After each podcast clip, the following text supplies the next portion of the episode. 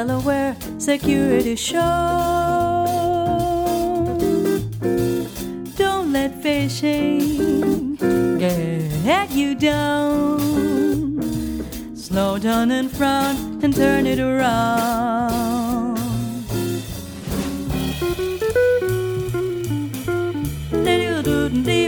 The way.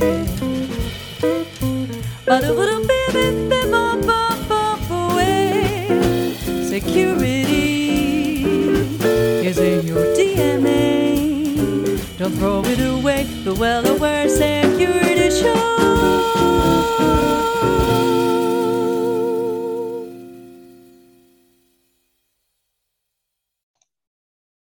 Good morning, good night, or whenever you're listening. It's a good time to be well aware. And I'm the well aware-ier George Finney. Our guest this week is Adam Shostack.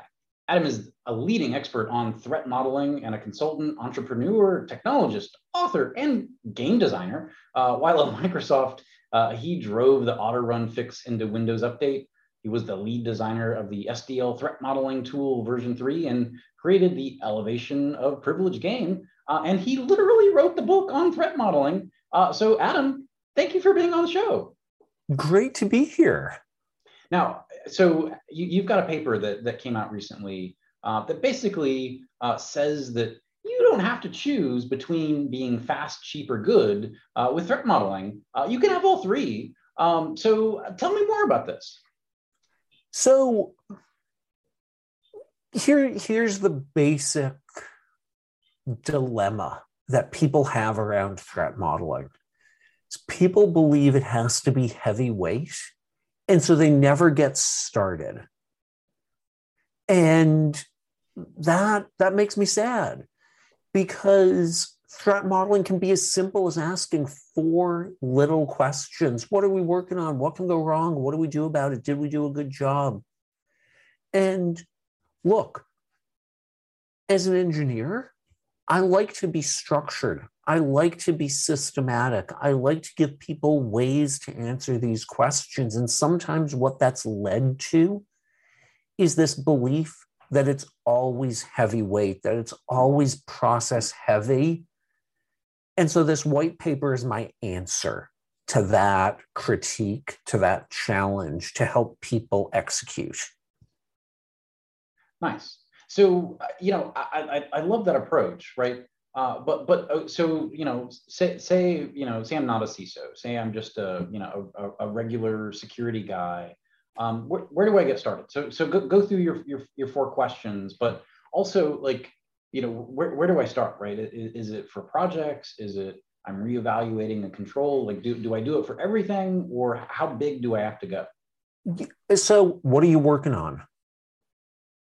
Right? Is literally the first question I ask. So what are you working on? If you're working on a project, threat model the project. If you're reevaluating a control, reevaluate that control. And as you're and let's take the control example, because it's an interesting one, right? It's from a threat modeling perspective, it's a little bit like we're putting the cart before the horse, or the control before the threat. So what is the threat that the control is intended to address? Is it a preventative control, a mitigative control, a detective control, a response? Okay, now we're getting into this question of what can go wrong, right? What can go wrong is it doesn't detect it. What can go wrong is it's too expensive to run because of false positives. And then we can say, will the alternatives help us better achieve the goal that we're trying to hit with whatever it is we're thinking about? Well, and I like that approach, right? I mean, I'm a huge fan of Simon Sinek's Start With Why, but that's what you're asking to do, right? There's no task that's too small, right? I'm creating a single firewall rule. I need to know why I'm creating that rule, and that kind of kicks off that process for threat modeling, right? Yeah, and we can ask what can go wrong. I might allow too much. I might deny some things that I don't mean to deny. What am I going to do about those things? I'm going to write a set of test cases to help me evaluate the rule against these possibilities. We just threat modeled it. Well, seriously, in less than really 30 seconds. Because, you know, I mean, I know firewall administrators out there. I know, you know, antivirus administrators. And, you know, I think, you know, too often, you know, we get down into the weeds of doing the work and, you know, we don't take a step back to understand, you know, what the larger maybe context in the business that we're impacting, right? Mm-hmm. So, you know, in the paper, you introduce this really amazing concept and you call it the flow channel for threat modeling, but really it's based on the flow of, I always mispronounce his name, but Csikszentmihalyi. I pronounce it Csikszentmihalyi, but I don't know if that's right or not. Okay. Well, you know, you can Google it. Maybe if you're at home, you know, or maybe if you're driving, wait to get to the office. But you know, flow, you know, has really been something that's been studied a lot in around athletes, right? Mm-hmm. But I've not heard that flow, you know, concept maybe applied to just engineering tasks. So I've been dying to have this podcast conversation just so I can hear you talk about this a little more. So let's go. You know, talk about flow in writing firewall rules or threat modeling or just any security. So let me start by introducing the concept by this Hungarian psychologist whose name we're massacring. And he started out by saying, everyone in psychology is studying people who are dysfunctional. What if we flip that and we start to study people who are high-functioning in high-functioning situations? What does that look like? And he created the field of positive psychology. And one of the things that he discovered is that when people have a good balance between challenge and capability, they get into this amazing state that he labeled flow. And he's documented it appearing in, as you said, athletes, in chess players, in mathematicians, in all sorts of places. And I actually learned about the flow concept from video games. Nice. I was at the SIGCHI workshop, which is computer-human interaction, and there was a keynote panel presented by the Xbox team. And they explained that the reason that you have these practice levels at the start of a video game is because before you've played this game, you don't know how to pick things up, you don't know how to move, and so it gives you a low challenge place to develop some of the basic skills.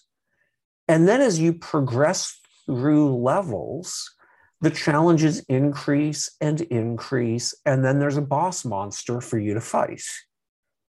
Right. And they actually mapped this. They showed how they used it to design great games. Mm.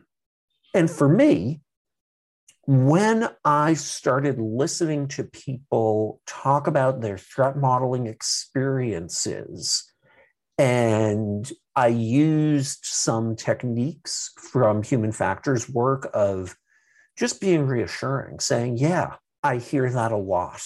Many people struggle with what you're struggling with. And I think you think about these things in your well-aware concepts. You're thinking about the human being. And what I learned by doing this was that people felt the challenge was really, really intense relative to their skills.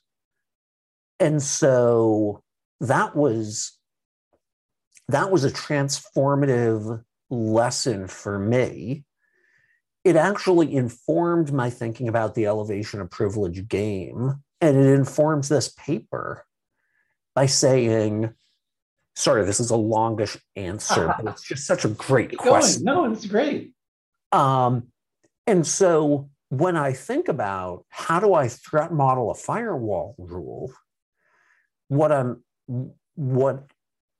I want to give you is this belief that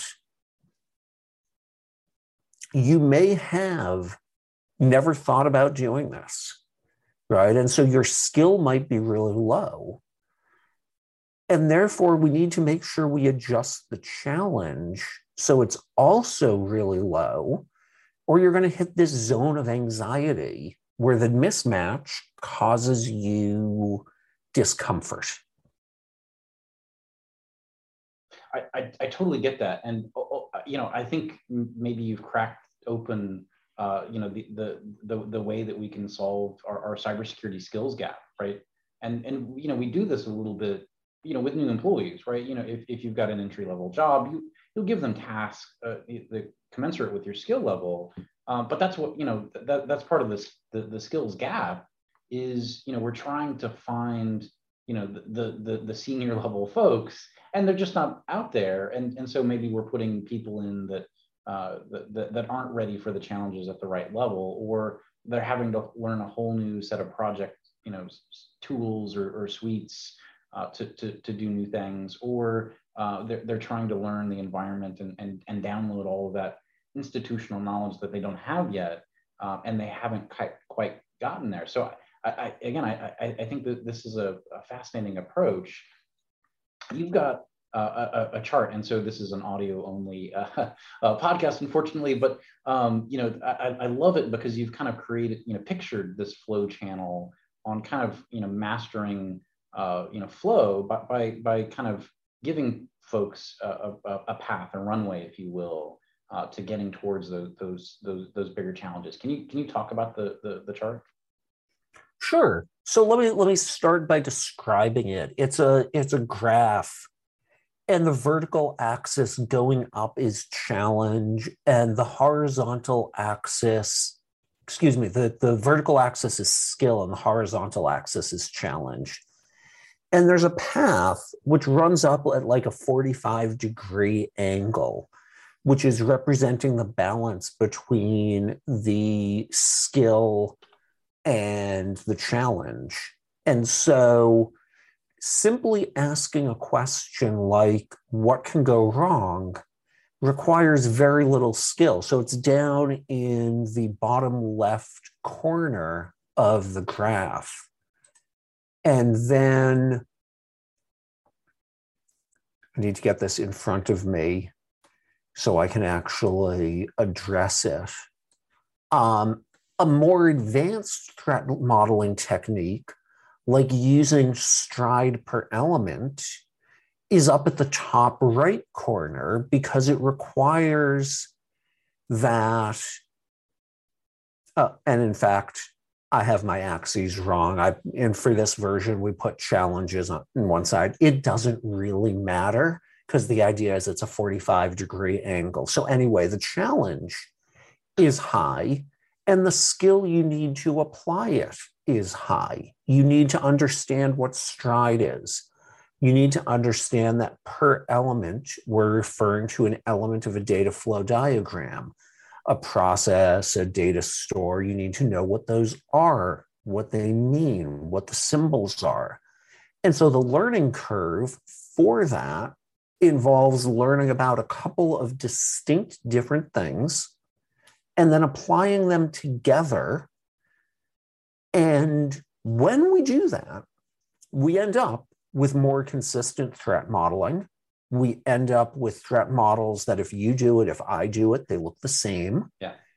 And that's great, but it implies a training cost. It implies we're using data flow diagrams versus the back of a napkin. No, this is look, when I think about engineering, engineering is about trade-offs in where we get these elegant answers. There's a lot of elegance to threat modeling on the back of a napkin. Oh, yeah. No, I do all my threat modeling on Post-it notes. Cool. Yeah. Great. Seriously. And look, I wrote a long book on the subject, and in a sense, I'm sorry for that. In a sense, I'm not, because I didn't know if I would get to do another one. I feel that in my soul. I know exactly what you're talking about. It's the author's dilemma, yeah, right? Yeah, exactly. Put into this book. You see it in first-time movie directors, too. They stuff in all this stuff. They push in all these things because who knows if they're going to get to make another one. So there's an homage to this. There's an homage to that. But having written this complex book, I helped to contribute to this belief that threat modeling has to be complex, difficult, slow. And this white paper is intended, and this chart is intended to focus people's attention on things like brainstorming or security fictions or center of gravity as ways to be faster and lighter weight. Yeah, yeah, I love that. And you know, again, I think there's this overarching feeling that security is hard, right? It's scary, and this is a great way of you know, giving a roadmap for making it approachable, especially to new folks coming into the field. So yeah, I love this. Definitely check out the paper. Tell folks how they can download it or reach you.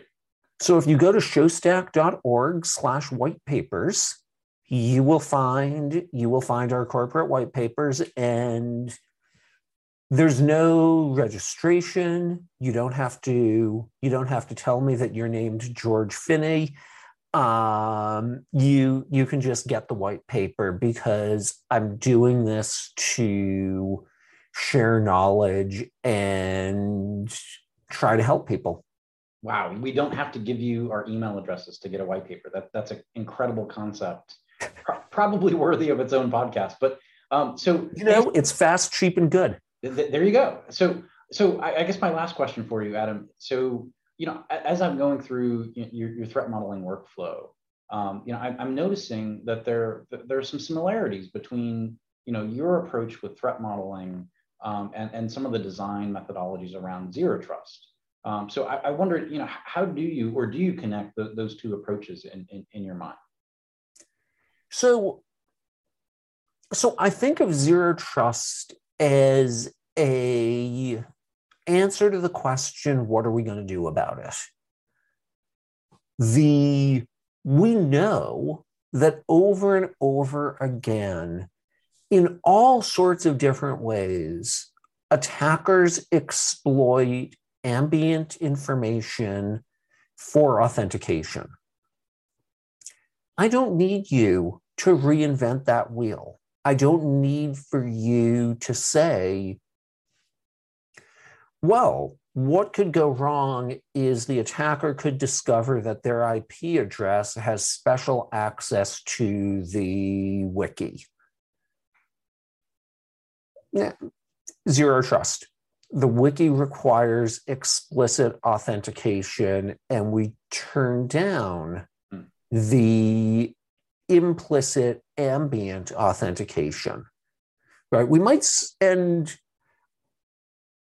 I think this is an interesting question of, does it need to be intrusive? You know, my bank, for example, has been rolling out ongoing voice authentication. So they're running in the background as I talk, they're checking my voice print. It's a little creepy. Yeah, yeah. Sometimes I would actually prefer if they would ask me for my password. But they've determined that that's where they want to be, is they know about these attacks. They know about password replays. They know about password reuse. And so they're moving to a zero trust sort of thing, where they're doing ongoing authentication. Right. And that's cool. And so I think of zero trust as, we know about the threat, what are we going to do about it? Gotcha. I guess they haven't probably heard of deepfakes yet. So mental note: if you want to attack Adam's bank, definitely get your deepfake on.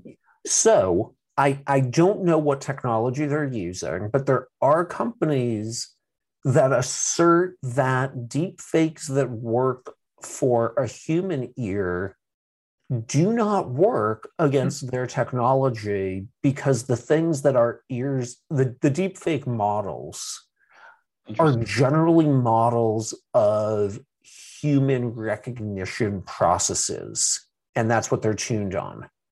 Right, right. The way in which our voice is produced has all of these other things which you and I don't tend to notice. But an audio engineer might, or an algorithm might.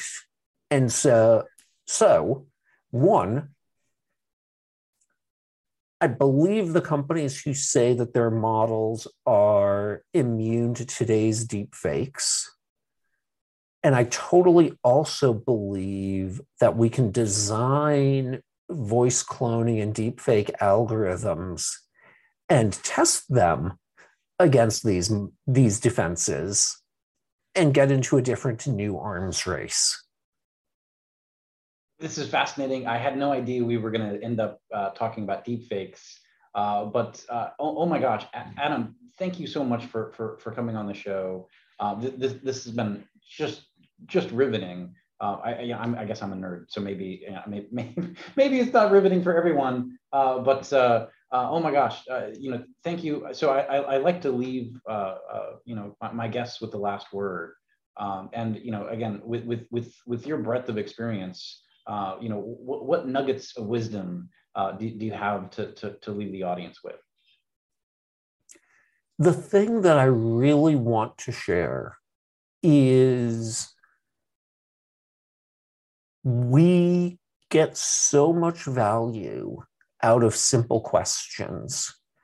We focus on deep technical knowledge, sometimes on the bits and bytes, and stepping back and using these fast, cheap, good approaches, stepping back and asking the questions, what are we working on? What can go wrong? What are we going to do about it?